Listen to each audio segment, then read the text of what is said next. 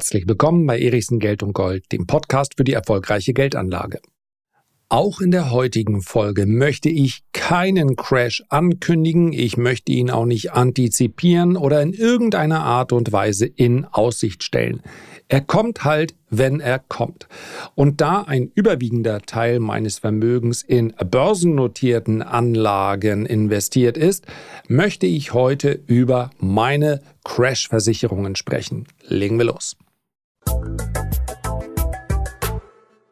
So, wenn alles gut geht, dann hört ihr diese Folge am 28.12. und somit habt ihr auch dieses Weihnachtsfest hinter euch gebracht. Ich hoffe, es war froh und munter und vor allen Dingen friedlich. Das wünsche ich euch.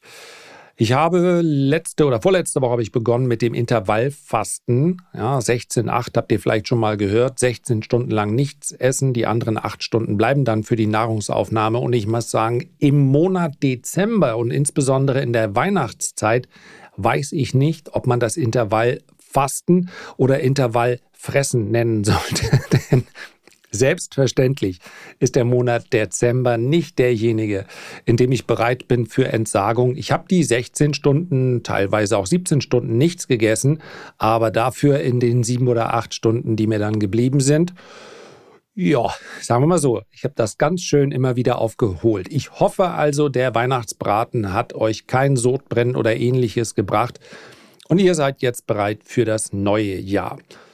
Damit sind wir beim Thema. Selbstverständlich möchte ich mich auch jetzt nicht hinsetzen und zum Crash-Propheten werden. Das heißt also, mit der heutigen Folge erhöht sich nicht die Wahrscheinlichkeit, dass es im Jahr 2024 zu einem Crash kommen wird passiert immer mal wieder und nicht umsonst gibt es den Begriff des Black Swan. Wir werden ihn also nicht kommen sehen. Sähen wir ihn schon vorher, na dann wäre es ja eben kein Black Swan. Dann könnte sich die Börse und im Übrigen auch alle anderen, die damit zu tun haben, darauf vorbereiten und dann gäbe es gar keinen Crash, weil alle vorher verkaufen. Klar.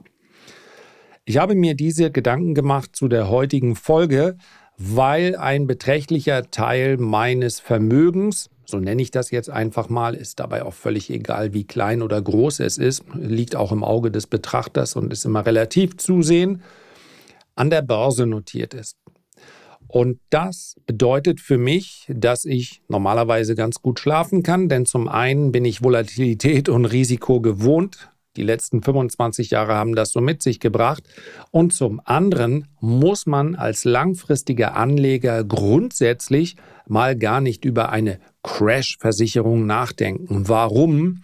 Weil am Ende des Tages, zumindest war es seit Anbeginn der Börse bisher so, ein Crash immer wieder gekauft wurde. Die Mutigen haben sogar in den Crash hinein Positionen nachgekauft.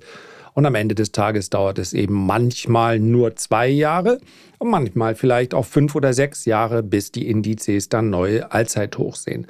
Das alles kann passieren und es ist sehr wahrscheinlich, dass es auch wieder so kommen wird.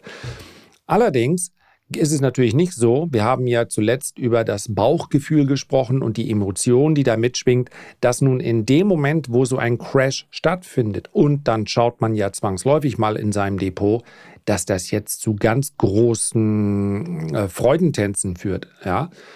Und das hängt natürlich auch damit zusammen, in welcher Lebensphase man sich befindet. Ich denke auch immer an diejenigen, die vielleicht in der, wie wollen wir es nennen, Erntephase sind. Also in der Phase, wo sie eben nicht mehr nachkaufen können, weil sie vielleicht kein regelmäßiges Einkommen mehr haben, sondern zum Beispiel von Dividenden leben oder vielleicht auch von Kursgewinnen und wenn die dann auf so ein Portfolio schauen, dann wünschten sie sich vielleicht manchmal schon eine Crash-Versicherung dort gehabt zu haben. Das heißt also Anlagen, die vermutlich genau dann an Wert gewinnen, wenn praktisch alle Aktien unter die Räder kommen. Und in einem Crash ist es selbstverständlich so, dass nach Risikostufen diese Aktien unter die Räder kommen. Je höher das Risiko in der Aktie, das kann man im Übrigen auch ganz gut an der Volatilität des Kursverlaufes ablesen, desto größer ist in der Regel auch der Einbruch. Und eine, na jetzt, wen nehmen wir mal als konservative Aktie? Eine Coca-Cola kommt dann auch unter Druck, aber die verliert eben nicht 70 Prozent, sondern vielleicht 10 oder 15 Prozent. Von daher kann man natürlich durch die Ausrichtung des Portfolios dann den Schmerz ein klein wenig lindern und grundsätzlich das immer als Reminder prüfend draufschauen. sehr viele, ich will nicht sagen die allermeisten, am Ende des Tages hoffe ich natürlich auch, dass die Arbeit hier irgendwo Früchte trägt, aber sehr viele Privatanlegerdepots sind doch recht spekulativ und recht riskant aufgestellt. Auf der Hatz nach mehr Rendite. Ein langfristiges Portfolio darf immer das Attribut konservativ mit sich bringen. Es spricht nichts dagegen. Und das sage ich als jemand, der gerne auch an der Börse spekuliert. Crash-Versicherung, das ist, und das ist ein ganz großer Unterschied, eine, oder sagen wir, die, die Abgrenzung findet zur Spekulation statt. Ich kann natürlich auch hochriskante Werte kaufen oder bestimmte Basiswerte, von denen ich sage, wie zum Beispiel auch Derivate, also ein Put-Optionsschein, den kann ich mir natürlich kaufen oder eine Put-Option und sagen, wenn diese Put-Option Laufzeit ein Jahr. Die kommt dann zum Tragen, wenn der Markt massiv einbricht. Das ist so eine ganz klassische, klassische Versicherung, die kann man selbstverständlich einbauen, aber die braucht ja Timing. Ich kann nicht ein langfristiges Portfolio dauerhaft absichern. Es gibt genügend Beispiele dafür und es ist auch leicht rechnerisch nachzuvollziehen, dass das Rendite kostet. Und es kostet langfristig zu viel Rendite. Meine drei Top-Crash-Versicherungen. Ich nehme mal, Entschuldigung, heute schon eine Menge aufgenommen. Nehme mal die langweiligste vorweg und die haben die meisten sowieso im Portfolio, ohne dass sie das jemals als Crash-Versicherung betrachten würden, ist der US-Dollar. Das ist nach wie vor die Fluchtwährung. Es gibt etliche Berichte darüber, Analysen darüber und ich habe sicherlich selber auch schon darüber gesprochen, dass die Dominanz des US-Dollar möglicherweise an Kraft verliert. Aber noch ist das nicht so. Noch ist das die Weltleitreservewährung Nummer eins. Und wir sprechen hier ja über eine Crash-Versicherung im Jahr 2024. Vielleicht wird im Jahr 2034 eine andere Crash-Versicherung, weil eine andere Währung eine interessantere sein. Das wissen wir nicht. Für den Moment kann man sagen, auf absehbare Zeit ist das eine Fluchtwährung. Das heißt also, die anderen, der Euro, der Yen und insbesondere je kleiner und unbedeutender und je schwächer die eigene Notenbankpresse, desto schwächer auch die Währung, desto größer der Einbruch gegenüber dem US-Dollar. Und warum sage ich, das haben die meisten sowieso im Portfolio? Weil zwar die wenigsten eine Währungsspekulation eingehen werden. Vielleicht hat der ein oder andere ein paar Dollar rumliegen, aber ich glaube mal, das ist nicht die typische Anlage der meisten deutschen äh, Investoren. Aber viele sind eben in US-Aktien investiert. Und wenn ich einen bestimmten Anteil an US-Aktien im Portfolio habe, seien es nun 40, 50 oder 60 Prozent, dann wird natürlich in dem Moment, wo beispielsweise der Euro gegenüber dem US-Dollar um 10 Prozent abwertet, wird das den Kursverlust zumindest mal mindern, weil diese 10 Prozent natürlich auf der Habenseite dann dazukommen. Das war im Übrigen ein ganz großer wenn man sich diese Betrachtung anschaut, was haben die ETF-Sparpläne gebracht, äh, auf den MSCI World, der ist ja ebenfalls auf Dollarbasis notiert, oder auf den äh, S&P 500 oder Nasdaq und man schaut sich die Rendite der letzten Jahre an, dann ist da ein gar nicht so geringer Währungsgewinn mit drin. Ja, für den Amerikaner selber hat das natürlich dann zur Folge, dass seine Rendite unter dem Strich etwas geringer ist. Aber das ist nun mal so. Wenn du die stärkste Währung der Welt hast, dann hat das allerdings auch einiges an, äh, bringt das einiges an Vorteilen mit sich. Das heißt also, wenn er mal in, ja, in bestimmte Urlaubsregionen fährt, dann ist das für die allermeisten Amerikaner recht günstig. Sieht man im Übrigen sehr schön auch in der, in der Karibik. Anderes Thema. Das ist die langweilige Crash-Versicherung, die fast jeder mit drin hat. Und dann kommen meine zwei und jetzt wird es ganz simpel. Und wer in den letzten acht Minuten überlegt hat, ja, welche könnten das sein?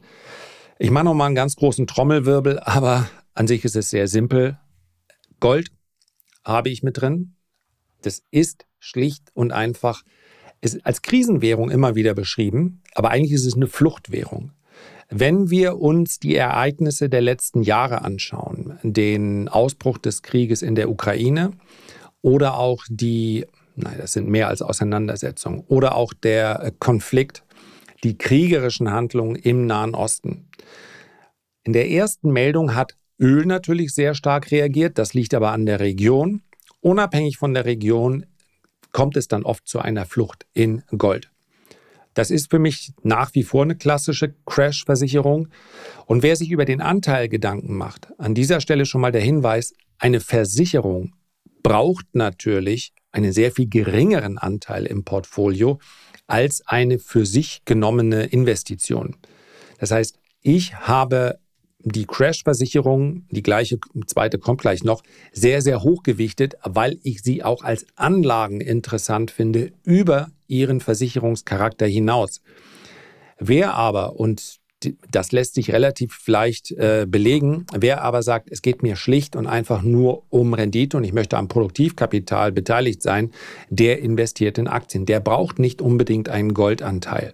Und wenn er den Goldanteil nur als Versicherung hinzufügt für den Fall des Falles, dann würde ich A empfehlen, direkt an der Börse das zu kaufen. Es gibt Xetra Gold, es gibt Euwax Gold, in der Regel auch physisch hinterlegt, aber eigentlich nicht konzipiert, damit man sich das auszahlen lässt. Denn wenn es eine Versicherung ist, dann muss ich die Versicherung natürlich auch auscashen, also den Gewinn mitnehmen, in dem Moment, wo der Versicherungsfall eintritt.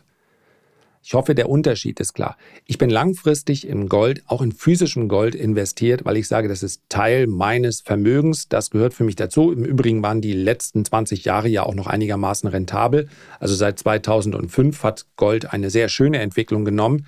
Wenn man zehn Jahre zurück weitergehen würde, dann wäre die Rendite deutlich geringer weil dann eben der Bullenmarkt aus den Jahren 2010, 2011 nicht mit in der Rendite drin war. Aber unter dem Strich war das für einen Euro-Investor eine ganz lohnende Investition. Bei einer Versicherung ist das etwas anderes. Da entscheide ich mich ja nicht für einen Anteil Gold in meinem Vermögen, sondern ich habe diese Versicherung bis zu dem Moment, wo der Versicherungsfall, also Schrägstrich der Crash, in Kraft tritt. Und wenn Gold dann in kürzester Zeit stark aufwertet, dann macht das natürlich auch nur Sinn, dann Gold zu verkaufen in dem Moment, weil in dem, weil ich ja damit dann die zum Teil die Kursverluste und seien es auch nur Buchverluste in meinem Aktienportfolio ausgleichen möchte. Das heißt, auch dort würde ich sagen, dann aber auch wirklich die Versicherung nutzen. Ja, es sind also zwei Paar Schuhe und dementsprechend sollte natürlich der Anteil im Portfolio dann auch geringer sein. Bisschen Geschmackssache ja, ein, zwei, drei, vier Prozent muss jeder für sich selbst entscheiden. Ich glaube, die meisten werden die Entscheidung da auch nicht fällen müssen, weil viele vielleicht sowieso einen gewissen Anteil im Portfolio haben. Aber wichtig, wenn ich verkaufen will, dann kann ich nicht schnell das physisch machen. Das, teilweise werden solche Crash-Bewegungen dann innerhalb von ein, zwei, maximal drei Tagen abgehandelt. Vielleicht dauert es auch zwei Wochen. Aber dann beruhigt sich natürlich auch alles wieder und dann wird in der Regel auch der Spike zum Beispiel im Gold wieder abverkauft. So, je schlimmer der Crash, je schlimmer die Nachricht, also nehmen wir mal das momentan immer noch hoffentlich sehr, sehr unwahrscheinliche, aber oft beschriebene Ereignis. Man findet doch chinesisches Militär in der Region Taiwan. Das glaube ich nicht. Nochmal ganz explizit vieles, ich will jetzt nicht von einer, äh, von einem friedlichen Miteinander sprechen, aber die die Zeichen, die uns hier gesendet werden, sprechen nicht dafür, dass es dazu kommt, weil, wie gesagt, auch der Kollateralschaden für China zu diesem Zeitpunkt, ich will nicht ausschließen, dass das später in ein paar Jahren anders ist, aber zu diesem Zeitpunkt enorm hoch wäre. Für die Volksrepublik China ist Taiwan nur eine abtrünnige Provinz. Xi Jinping, der mächtigste Mann in der Volksrepublik China, will sein Land zur Weltmacht machen und er möchte Taiwan mit dem Mutterland wieder vereinen. So sagt er immer wieder. Man kann den Chinesen, Chinesen, Chinesen sagen ja auch einige, kann man um vieles vorwerfen, aber dass sie komplett unstrategisch vorgehen, das eher nicht. Das ist Gold. Naja, und es ist jetzt noch, ist noch schwer zu raten, was die zweite Versicherung ist. An dieser Stelle übrigens ein kurzer Hinweis. Vielleicht wundert sich der ein oder andere, dass ich hier durchziehe. Also Podcast am 26., Podcast am 28. Und ich mache auch keine Pause. Ich mache einfach weiter. Nächsten Dienstag könnt ihr wieder reinhören. Und warum mache ich das? Aus purer Berechnung. Weil ich doch sehe, dass sie alle Pause machen, verabschieden sich. Wir sehen uns im nächsten Jahr wieder. Und ihr wisst ja, worum es mir geht. Um mein Ego und um meine egozentrische Forderung, immer mal im Ranking nach oben zu kommen. Ich verspreche es, ich schaue da nicht jeden Tag drauf. Ich schaue in der Regel einmal am Wochenende ganz in Ruhe drauf. Na, wie sind denn so die Aufrufe im Podcast gewesen? Ist ja just for fun, zumindest im Moment. Ja, vielleicht wird irgendwann mal mehr der DFB mich sponsern oder sonst irgendjemand. Äh, muss dann schon wirklich gut passen, dass ich diese unabhängig, ach, unabhängig bleibe ich auf jeden Fall. Aber ist ja auch kein Aufruf, sich zu bewerben. Was ich damit sagen will, es ist ja eine äh, Liebhaberei, die ich hier betreibe. Aber natürlich steckt dahinter auch das Ziel, äh, in, im Ranking immer mal einen von den Großen ein bisschen zu ärgern. Und gerade auch mal meine Kollegen von beiden ein bisschen zu ärgern, gelingt mir allerdings nicht. Ähm, und von daher, wenn ich euch bitten dürfte, einfach diese Podcast-Folge in Dauerschleife den ganzen Tag zu hören. Es ist der 28.12., ihr habt sowieso schon alles erledigt. Einfach anmachen, durchhören und dann nochmal wieder durchhören. Nein, Scherz beiseite. Einmal reicht natürlich. Und wenn ihr diese, diesen Podcast schon ein bisschen häufiger gehört habt und der gefällt euch, dann würde ich mich über Abos freuen. Ich weiß immer noch nicht, wie der Algorithmus funktioniert. Ob Abos oder Feedback am besten ist oder durchhören. I don't know. Vielleicht sollte ich mich mal damit beschäftigen. Aber wenn ihr mir also den Gefallen tun wollt und ich dann wieder am Sonntag drauf schaue, oh, ich habe es wieder in die Top 10 geschafft im Ranking, dann, ja, dann könnt ihr alles dafür tun. Vielen Dank dafür. So, nochmal ein größerer Trommelwirbel. Was kann dann nur die dritte Crash-Versicherung sein? Klar, Bitcoin. Bitcoin hat das schon mehrfach bewiesen in seiner zugegebenen gegenüber Gold relativ jungen Historie. Aber Bitcoin hat den riesen Vorteil, dass die Marktkapitalisierung natürlich mittlerweile so groß ist, dass es in die Top 10 eingetreten ist, wenn es denn eine Aktie wäre. Also Bitcoin wäre quasi allerdings auch der bestperformste, muss man sagen, Teilnehmer der Magnificent Seven, wenn es halt Magnificent Eight wären, einfach nur nach der Marktkapitalisierung aber gehört natürlich nicht dazu, ist ja auch keine Aktie, zahlt ja auch keine Dividende, niemand bezahlt mit Bitcoin und, und, und. Aber was eben selbst bei dieser Größenordnung noch einen Unterschied macht und deswegen hat Bitcoin auf Krisensituationen reagiert, ist, ich kann es wahnsinnig schnell transportieren und keiner kann es mir wegnehmen. Also kann es natürlich gefoltert werden äh, und irgendwie diese zehn Passwörter rausrücken müssen, aber wer weiß die schon auswendig? Gibt bestimmt einige Geheimagenten, die wissen das auswendig, aber äh, ich nicht. Also bei mir müsst ihr es nicht versuchen. Und ich müsste auch erst noch sehr lange suchen, äh, um sie zu finden. Ich weiß aber, sie müssen irgendwo sein, nicht hier im Haus. Also, vergesst es. Aber Bitcoin hat diese Funktion natürlich, weil es für viele die einfachste Möglichkeit ist, ihr Kapital in Sicherheit zu bringen. Und da kann ich nur immer wieder darauf hinweisen, sich Bitcoin mal nicht nur im Euro auf Euro-Basis oder auf US-Dollar-Basis anzuschauen, sondern mal auf Basis von Währung, die man wahrscheinlich nur selten kauft, beziehungsweise auch dessen Aktien man aus diesem Währungsraum nur selten besitzt.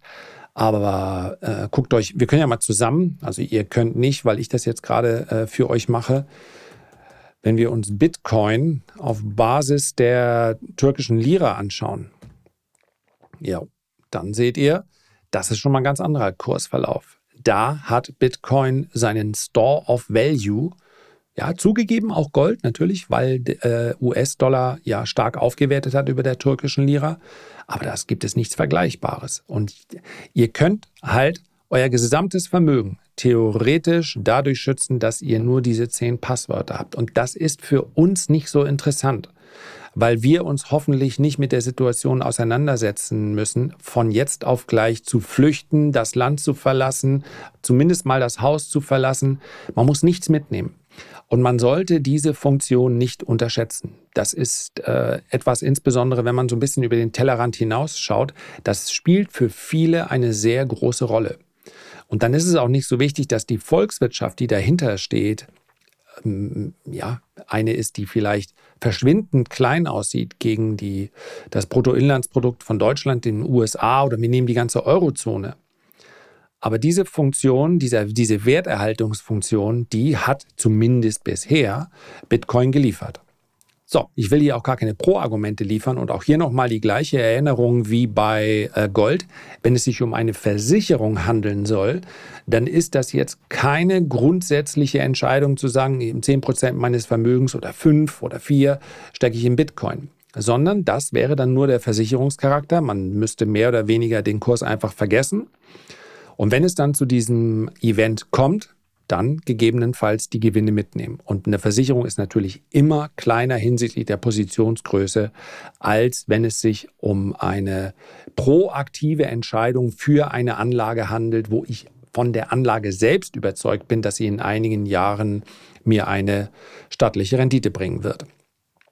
So, das waren sie. Eine ganz harmlose Crash-Folge. Wir hören uns Dienstag wieder. Herzlichen Dank für deine Aufmerksamkeit. Ich freue mich, wenn wir uns beim nächsten Mal gesund und munter wiederhören. Bis dahin alles Gute, dein Lars.